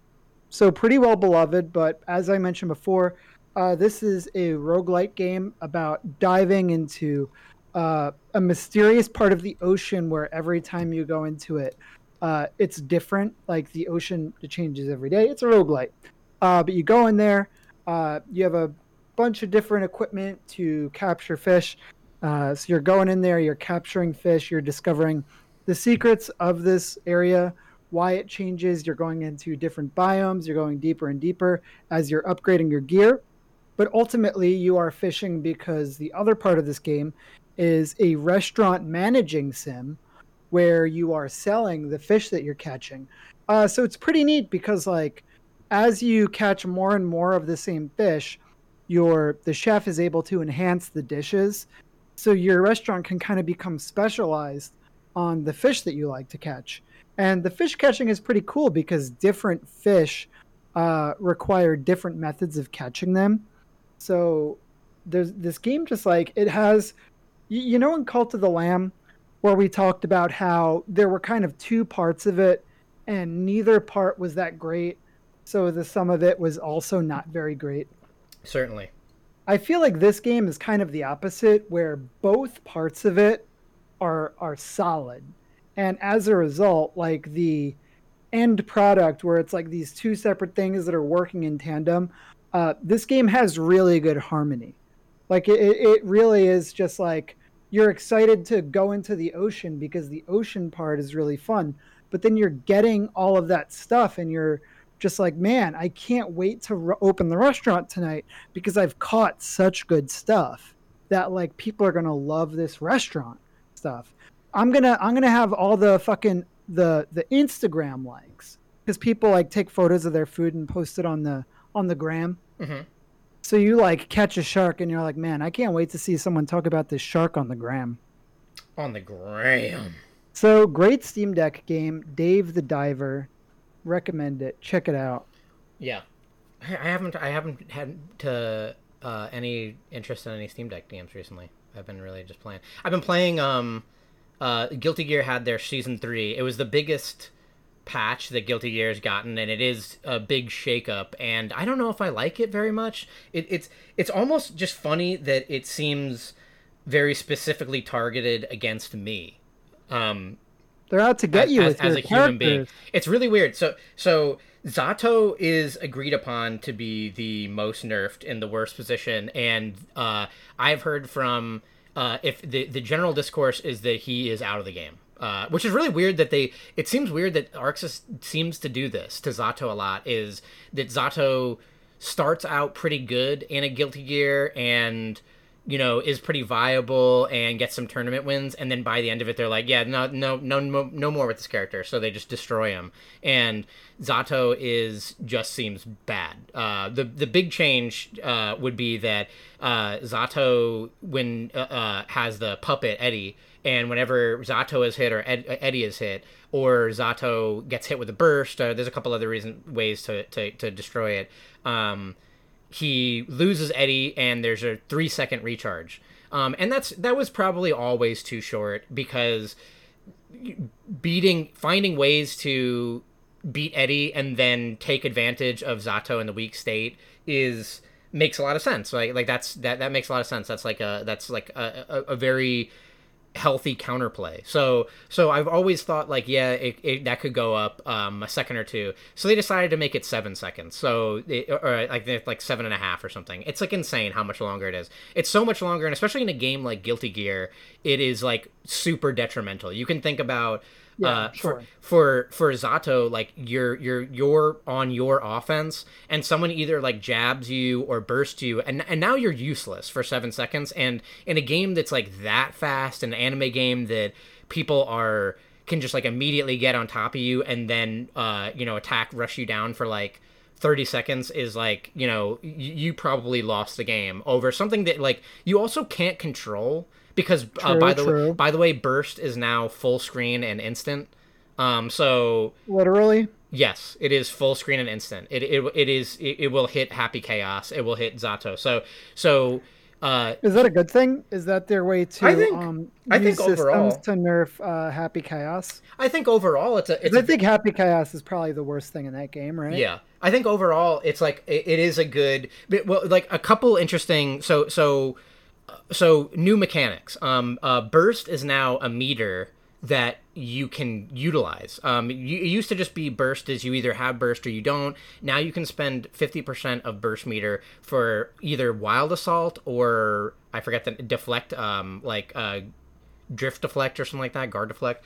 And so these are two completely new mechanics and they're pretty out there. One of them is not that wild. It's just a sort of like uh, push block, uh, but like a major push block mechanic where you spend half your your meter and you get kind of like a barrier and if the enemy hits you they it pushes them like pretty far back into neutral so like a super powered um, uh, push block kind of thing. And from what I've seen and from what I've heard from people, it, it's bad. It's not very good. It, it probably needs to get uh, a little bit stronger because for right now, it just doesn't feel like there's enough of a benefit to it and that usually by the time that you're doing it like the en- like most enemies are just like dashing up and attacking while you're still like coming out of this like push block animation thing. So it doesn't seem that that valuable. What seems really valuable is wild assault. So this is kind of like yeah so uh, what is this? this crazy weird mechanic. So wild assault is kind of sort of a drive impact a little bit. The main thing is that there's three types of wild assault and depending and every character got one type of wild assault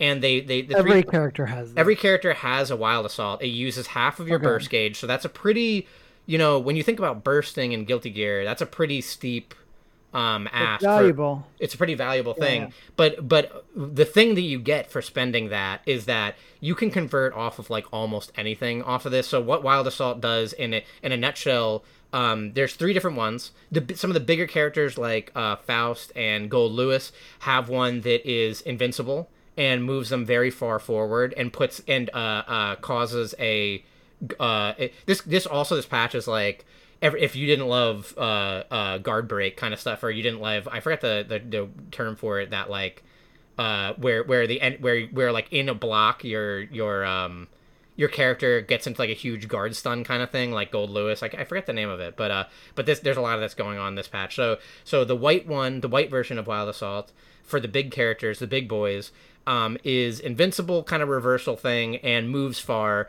and it makes sense i think it's a good idea uh, certain characters utilize it better than others like obviously Goldlewis having access to a like hugely forward moving plus on block um, uh, guard crushing uh, uh, attack that's invincible is pretty scary um, then there is the seemingly much less good um, blue Wild Assault, which uh, characters that are kind of like weird characters have it. So Asuka has it, uh, Zato has it, I believe.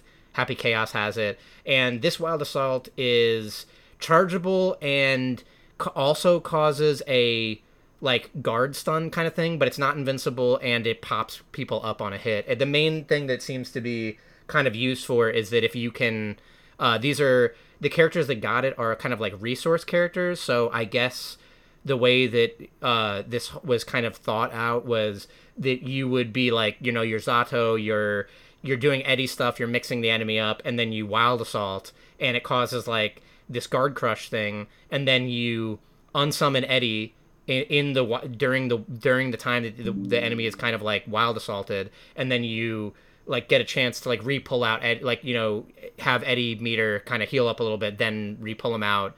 Um, and I guess that's what they're using it for. And then the best wild assault, that seemingly like you know the best wild assault. And and here's another problem when you have this kind of mechanic is when if if you, the second I saw this mechanic, my first thought is whatever one of these is the best, all those characters is getting a huge buff, right? And most of the cast has this wild assault, which is like an orange wild assault, and that is anything that you can cancel off of. You can cancel into this wild assault, and it just kind of like slides you way forward with a huge attack, and uh, gives you momentum, so that like you know it, without getting too like in the weeds like you kind of just get a big huge combo off of it you get a big huge combo starter because you can do like a really low hitting cancelable long reaching move do this wild assault, the orange wild assault, and then just slide way forward right up into enemy's face, and then just do like almost a big, like big counter hit starting combo. Um, and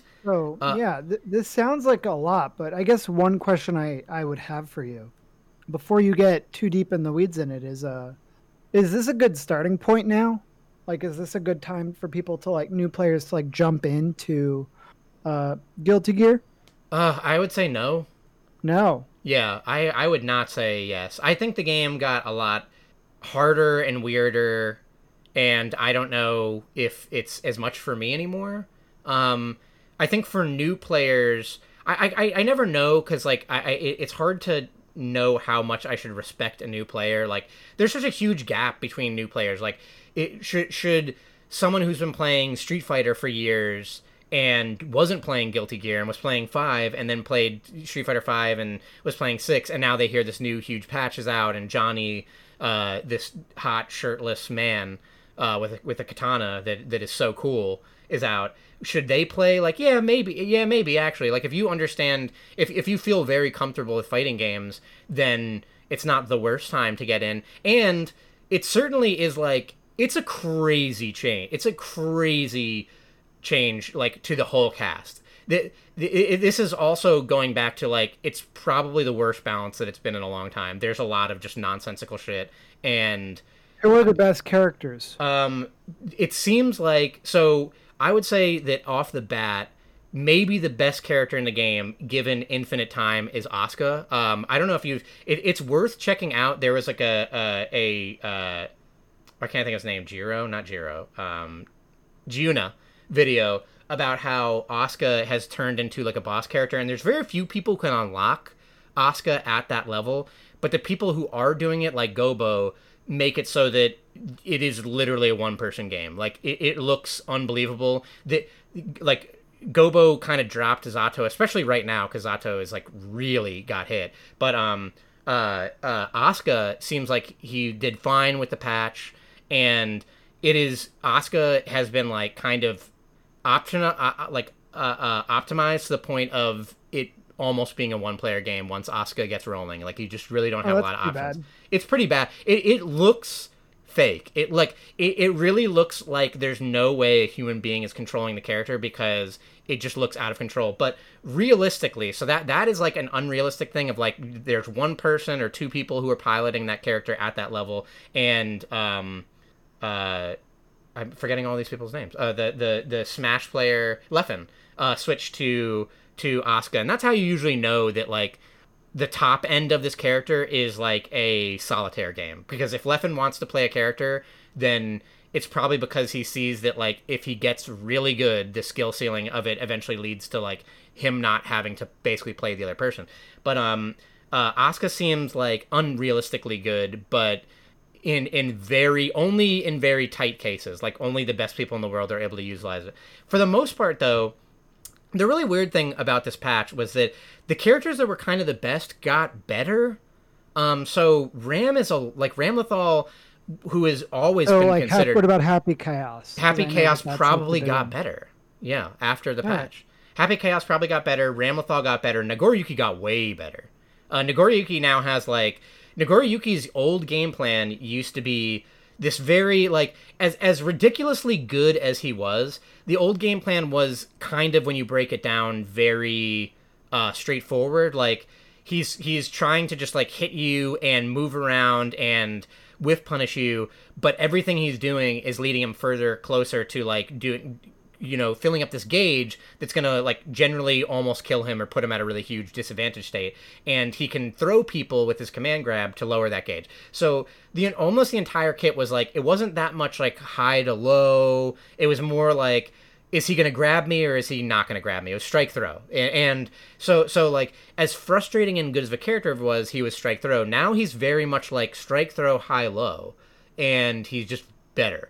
Um, Ramlethal got just more options. And one of the weird things is that this just seems like a weird choice is that they're giving characters new moves, but they didn't give every character new moves. And we're not sure how this will work out, but for now, like six characters got new moves, and it might just be that.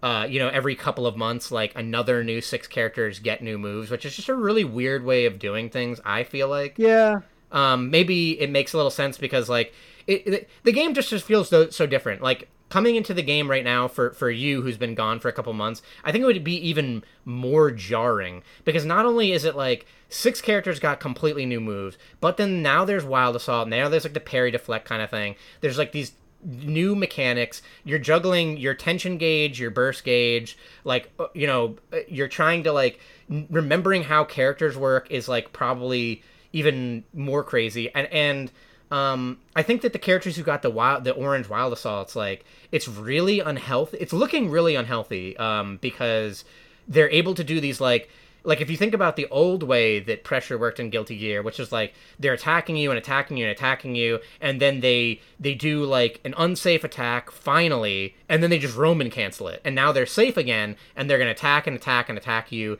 And you're sitting through like a lot of basically impossible to block mix-ups. But now if you think about current guilty gear that's all still there but now you can also use your burst meter, half of your burst meter, to slide forward and continue attacking. So like when you think it's over, like it could just not be over, and now they're using their burst meter for for a wild assault. So that doesn't feel good, and like that kind of just like sitting in the corner blocking feels worse.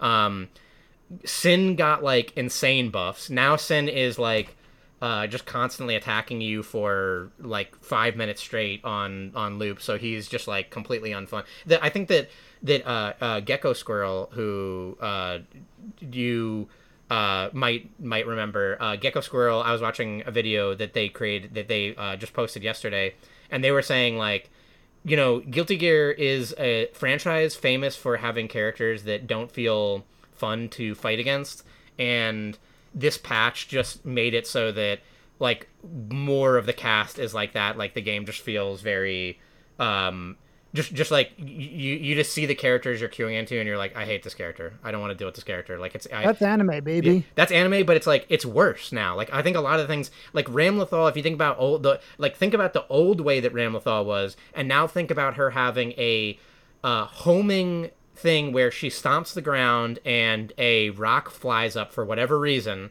and if it hits you, it bounces you forward and gives her a combo, and if you block it, it's plus frames. So like Ramlethal, eh, so like her old thing was like this complicated. Uh, she can slash and heavy slash you, but now she's done and you're pushed out of it and she can gamble by spending a resource and throwing one of her swords but if she does this incorrectly or does it in the wrong area you know she doesn't space it right it's it's much worse but now she just has this like oh yeah don't think about it. Just slash heavy slash you know like stomp pretty much like there's a way around it by jumping but i'm just saying like she just has like way more options is way scarier and she already was too good. So like it just the balance feels all over the place. They like decimated zato and then in a really funny um sad thing for me the other character that just seems like just got dumpstered is anji um because he just took a huge stray. Anji's old um uh, they removed like most big counter hits and counter hit combos in a in a, a bid to lower the damage. But whenever they do this they seemingly add something that just increases damage anyway. So like damage is lowered but now there's wild assault so people are converting off of everything huge damage combos. So um, there's no more real like big counter hits in most cases but anji's whole game was that. Anji's whole game was like trying to get in then fujin then like high or low and if you get counter hit he gets a big combo and like he doesn't get that anymore. So he's just bad. He's just like like fujin isn't scary. It's not a real mix up anymore. It's not scary at all. You don't get anything for getting hit by it. You can just try and mash your way out of it. It doesn't really matter. So just like it's a weird patch. I think I don't really like it that much, honestly, and it and it feels kind of sad to like be playing Guilty Gear for three years and then just have a patch that like comes out and I feel like just kind of messes it up.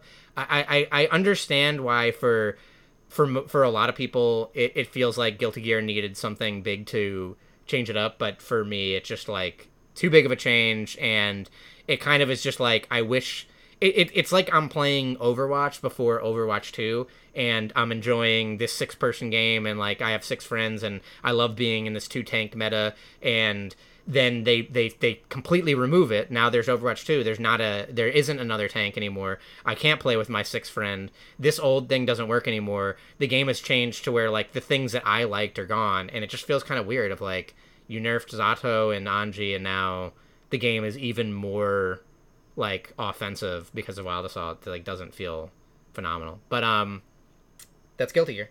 Yeah, that's Guilty That's, a, Gear that's, a, that's some deep stuff right there. Yeah. You're in the weeds. It is like funny how much they nerfed about. It's very sad. Um Do you have any gacha games you want to tell us about? my gacha the- games. Um uh Give me the highlights. Saran the know? Collector is playing Nikke now, which I'm really Wow. enjoying having other people talk to me about a gacha game. Um, Nikke had the uh, NieR Automata. Um, every gacha game, I don't know. What, brought uh, Sean to play Nikke? I really don't know, but I think that there are at least two things that Saran. You know, you know what I'm talking about. Oh, you know what I'm talking about.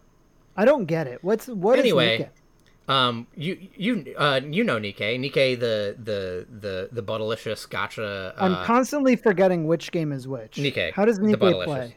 Um, it is a you have four characters on a team. It's about jiggling.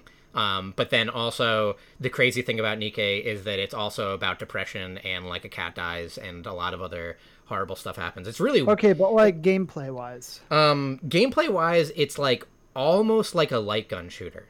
Light gun shooter? You mean like a rail shooter? Yeah, like a rail, like a like an okay. on rails light gun shooter is like usually, but but Can it you is, ask the but game it, to play itself. It's, it's more yes, but it can't do it at a high level. Um, uh, it it, it uh. It, it, that only works up until the end game where you have to start manualing everything. But um, it, it's more like you you're you're sitting here and enemies are popping up from sides of the screen and like you're you know dodging things by going into cover and out of cover. But anyway, um, what's uh, better, Nikke or Marvel Snap? Marvel Snap. Go on. So so yeah, Nikke has its near its its uh, sanctioned uh, NieR Automata update because every single gacha needs to have NieR Automata has to have. So do 2B. you need to do like pulls to get the two B? Yes. Uh, you Pascal. I don't know if you remember this game at all because I didn't even like NieR Automata.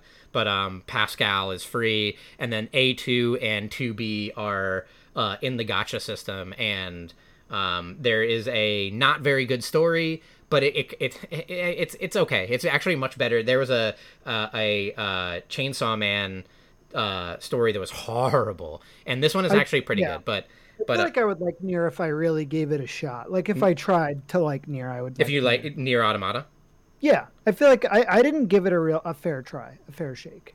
I don't know. I never understood. Like, I gave it an okay shake. People wouldn't say that I gave it a fair enough shake because I didn't beat it like 40 times because that's how you get all the different alternative endings and the real story and everything. But, um, yeah. Uh, so so that is out. That's a big update. And Honkai got a, another big update, and it's kind of more of what I was talking about last time, which is still kind of sad, but it still remains to be like probably the best of the game of the gachas that I've played, which is I think is saying I mean it's saying something I guess, but um, uh, it got a good update, but just like I said two months ago, it, it, it you it's waiting around for about two months for about two hours of story, and and it's it's a very complex thing. I just think it's a very complex and interesting thing to talk about from a fan perspective because what do you really want at the end of the day, right? Like, do you is it do you want a that same good story but you want it padded out for like two weeks or do you want them to just be like no here we wrote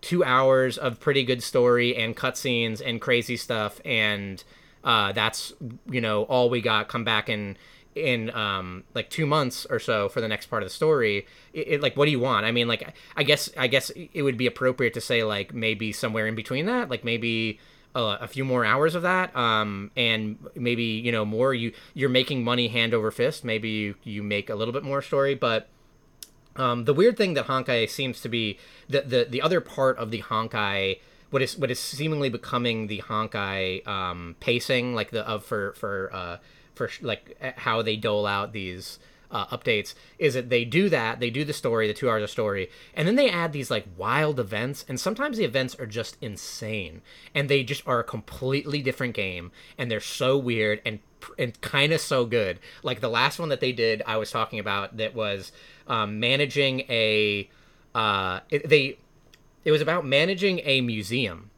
um, and finding um, artifacts or exhibits and it was just really not only was it really weird because it was this whole weird completely outside of the actual gameplay like almost persona i mean like i struggle to say persona or like uh, it almost has that like stardew valley sim kind of thing where where you're managing the the the, the museum and then uh, running a day in the museum and getting feedback from the audience on it, and then getting access to like another wing in the museum to put more things up, and hiring people and figuring out like who is best at working where in the museum. And just weird managerial thing that was like actually really fun and well thought out. So this patch has gotten. Uh, it, but the, the, maybe the more important thing that they were doing on the sly, which I thought was like kind of brilliant, was that uh, the way Honkai works is like it's these, uh, star, or the way Star Rail works is that they have these arcs, these very shonen arcs on a planet where there's a problem, you solve the pl- the problem, then you leave the planet.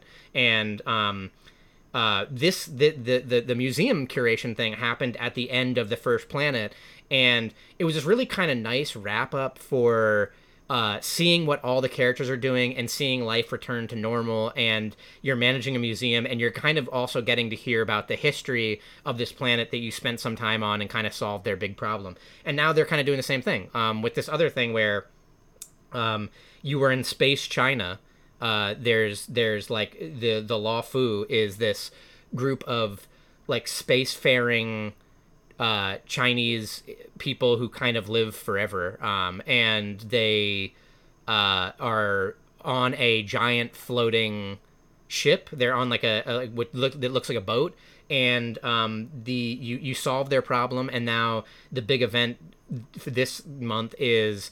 Uh, that the this alleyway that used to have all these shops and restaurants is kind of dying, and you're basically trying to like set it up with Amazon. Like you're trying to figure out how they can have an Uber Eats. So you're you are um, creating pathways for these cranes to pick up food for people and resources and shipping out goods so that um, stores that have like goods can sell it on like a marketplace like Amazon basically um, and in the meantime also getting people to like come back and start eating in person at these restaurants that they stopped eating because there's this giant disa- disaster. It's kind of like a COVID thing, right? You're like trying to like, let's say you're trying to like build up Main Street of this like little town post COVID. You're like going to all the shops and you're like, what are you guys doing? We got we're gonna try and get more people into your restaurant, but in the meantime, I want to like connect you guys with Uber Eats and figure out a way to like make you get you like have like a, a more serious revenue stream. So bizarre bizarre thing but handled very well and it kind of cool to see it post story and kind of see what some of the characters are doing. But that's honkai. Um i have been playing uh snap as i do. I hit uh uh infinite this Oh, season nice. pretty I early. actually, that sounds yeah, nice job. It's a weird season. I'm not having trouble. I just haven't had a lot of time. It's a fun meta. It's fun out there right now. yeah we, i was just talking to you about this recently when you came to long island but uh i feel like What'd you play? Oh, what to infinite? Um, uh, a my take on a surfer um negative, which I think is kind of it's kind of crazy that we're maybe it's not a good thing that we're at a meta that like negative can get you to infinite, but I think it's fine. It's a, so right now we're in like a weird pocket meta that is only going to last for a couple more hours. I feel like until things are going to get weird again. yeah, and then there's an OTA on Thursday. But there's a new season of Marvel Snap with the card being Loki. Loki's ability is that he can uh, copy cards out of the opponent's deck and, make discount them. cheaper. Yeah, which is really important, So- right? The thing that's wild about this is if your deck carries uh, tech cards that could be used against your deck, it's bad. So we're in this weird meta where carrying tech cards is kind of dangerous, which is interesting because that means that right now, linear combo based decks are thriving, and those decks are fun to play. Yeah, yeah. I mean, like what you're saying is like Loki itself is very strong. Because, not only because the uh, value of it is a three five is pretty wild, but it re but the exact way that it works is it rewrites every card in your hand to be a discounted uh, version of the enemy of cards that started in the enemy's deck, which is pretty wild. Like it's letting you really it's pop neat, off it's flavorful. and it, it's it is flavorful to Loki. It is like kind of like he's like you know changing his face or like his what he looks like. Um, uh, but uh, if you if you like combo that with something like a Quinjet or something, then you're getting a hand of like probably pretty powerful cards at like a really crazy discount. And uh, not only is that uh, like I think that uh, that style of deck has been so fun in Marvel Snap. I don't know if you've always liked like I just I love shield Shield. shield decks. Yeah, love Um, 'em. I love those kind of decks. I think that they also usually require some of the most skill to play because you're kind of going into a lot of matches thinking like I don't exactly have a win condition or a plan yet. I want to find it from what I get, and um, you know that works and doesn't work. But um, uh, Loki seems like very powerful, very consistent, especially if you can manage to like swap out a big hand of cards with a big discount and like a Quinjet, like that could be it because you could be just playing these like massive cards um, and uh, that the, the, the the opponent has. Um, so he's he's he's pretty wild. He's a pretty wild uh, uh, addition to the game. But like you said, um, uh, combo-y crazy decks that require a lot of different pieces work better because he is not going to be able to consistently draw them.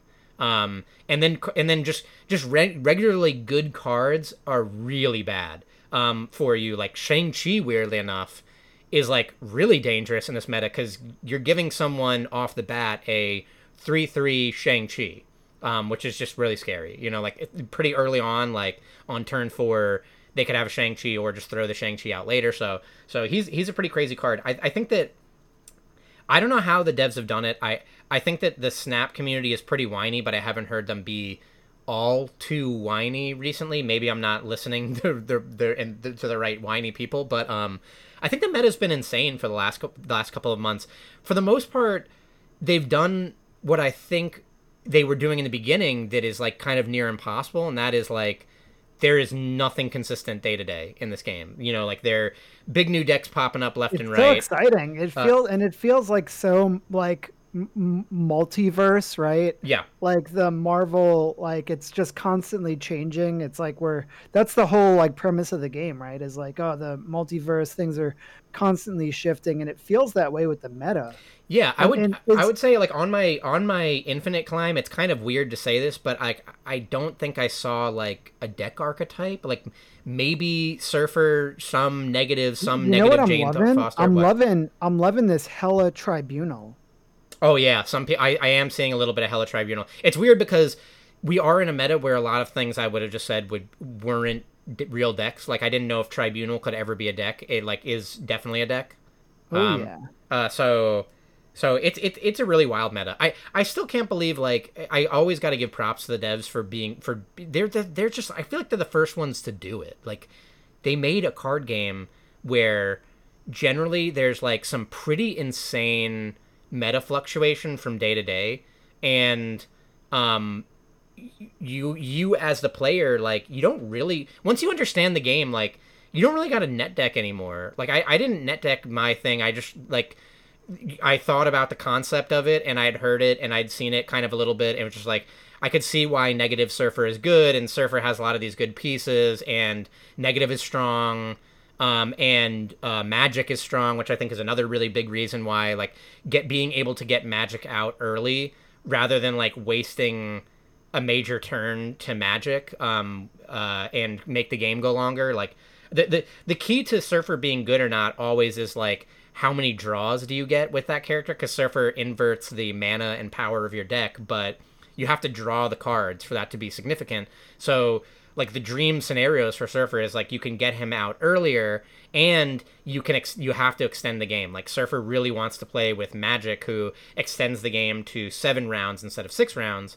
Um, so now that Magik is discounted, um, and is a three power card, she she works with she she works with that surfer. She has the surfer's th- three power card synergy, and she's easy to get out there. Even if you have to play um, negative on curve, you can still get Magik out there and prolong the game and get more draws. And uh, I didn't net deck it. I just kind of figured out what would. I just kind of figured out what I thought would work. And I think the game is like very good about giving you the tools to figuring out what works, and that there is a lot of um, diversity in decks. Even decks that I, I think that there we, we're we're really outside of a meta where there is a 12 card deck list that you must run if you're running an archetype. You know what I mean? Like there's yeah. there's pretty good arguments for subbing in and out cards generally and d- dealing with the the metas that are taking place. But like you said, um, I feel like this is like a really insanely stacked month. I feel like the cards that are coming out this month are like bonkers and like maybe unhealthy. Um, we'll see. I hope Mobius doesn't ruin the game. That is the card I think that is the most scary. Um, yeah. I think that that uh, uh, sure Loki might need some minor tweaks. Maybe just making him a three four or a three three could be good enough. Um, uh, with Alioth, who is coming out tonight, uh, I'm a little worried about seeing this old meta happen again, where I uh, it, it kind of reminds me of the old Arrow meta, so Alioth is a five power card. I think it's like a five five, but it's kind of irrelevant because, but because the the the thing that Alioth does is it kills any like it's it's very it's another very thematic card. It it, it wipes any cards that your opponent played there this turn, um, and it, it kills them even if they haven't flipped them yet, which is a pretty crazy thing um, in Marvel Snap because there's a whole like big mechanic about getting or losing uh, priority. And one reason why you might want to lose priority is if a character like Chang Shang Chi that kills uh, enemy card that destroys enemy cards that are over nine power, um, you probably want to go last on the last turn so that you can if you can guess where they're going to throw that power and then you can Shang Chi it then you can kill it. But but if you go first that Shang Chi is useless right? Nothing is happening. They haven't flipped their card. So so most of the mechanics in the game that would that would uh, you know get let you get around or destroy a card aren't effective yet. Um, other than like teenage uh, uh, Negasonic Teenage Warhead. But um, Sure. but Alioth is pretty crazy because uh, Alioth will just destroy everything before it's revealed, and that could be very detrimental. That could just win you the game. And where this would be a where I would imagine this would become a big problem is that there's a lot of cards that uh, control cards that lock down lanes that could limit where you could even go. So, So, are you a Jean Grey enjoyer? yes, Oh yeah, me too. I think that this is going to be a part of a Jean Grey deck.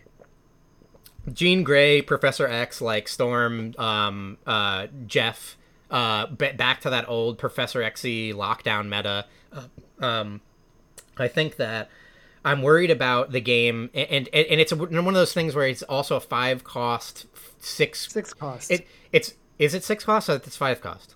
I think it's six cost. Six five. I thought it was five five. Well, it used to be on the data mines five five five for sure. I don't know if they changed it, but Yeah, it's six five, so which is better. A lot. Better. Yeah better. it's a lot better um it's just scary because it is like with the right setup it's it's a checkmate and um there's not really a lot of like counterplay to it like especially like if you think that that's the direction it's going it's almost like you it's that unhealthy thing of like you have to just assume that they have it and it's like there's not really an answer to it like if they're gonna go especially especially if they have priority and they're gonna go first like you just don't have an answer to it they're gonna kill anything and uh, you can't really deal with it i'm not sure if i like love the card but we'll have to see but i think like you mentioned mobius is the least healthy and mobius is more unhealthy because i think that he's just could be in anything a little bit like mobius is big mobius is a 2-3 right so so Yeah, a well a well or, or a two two. I don't. he, see. he was supposed to be a two three. He was a two three in data mines. I don't know if he got nerfed, but but he's a well statted card. And the big thing with Mobius is that your opponent can't. Isn't it your opponent can't lower their mana and you Your can- costs can't be, be lowered. increased. Your opponent costs can't be reduced. Yeah. So him by by him existing, like you almost need to run him as a, a counter to the enemy Mobius, and I feel like anything that because the card will be so strong and so good from a from too much like it just it just seems like he could just fit into anything and just be like a really good tech card. But without him it's really scary because he's just like could be too detrimental um uh, uh to, to play against. And then there's going to be other things that work weirdly against him like uh with wave um yeah. i think is like kind of insane. It's like one of the first cards we've seen that can like now negate wave um where where uh he can make it so that your wave uh doesn't uh increase cards he only decreases it and like i don't know i'm just a little worried about him We'll see. we'll have to see If anything's fucked up, they'll change it. they've been really good about it and i think the over the air patches have been really good and um they're, They they're added an, they added two cards to the game this week with uh, Loki and Snowguard. Yes, Snowguard getting a lot of. I mean, they've been doing that a lot recently, right? That like, Yeah. think about some of the cards. Like, it, this is kind of crazy to say, but some of the cards that just like had no place anywhere are like kind of meta stapley right now. Like, Wolverine was just trash forever, right? But Wolverine Yeah, I mean, is a card. people play Crystal now. Yeah, people play Crystal now. Holodeck. I, Uh, Shadow King. Great. I get to use my uh, Crystal variant, Shadow King. Shadow King is a pretty is a pretty big. He, uh, Shadow King is not like broken or anything, but Shadow King is like a powerful narrow card, right? Oh yeah. So it's kind of crazy. They've they've really knocked it out of the park. I think with, and then I think that they've made. Uh, I want to say that the one of the coolest, best reworks they've ever done. First of all, Galactus way way better these days, way more healthy and still good. Um, but way more healthy. I'm surprised because when I first saw that big Galactus change, I thought they dumpstered him, but uh, he's totally fine. But um, uh, maybe one of the craziest changes was Spider-Man, right? Like Spider-Man Oh yeah, got that card was completely reworked. so.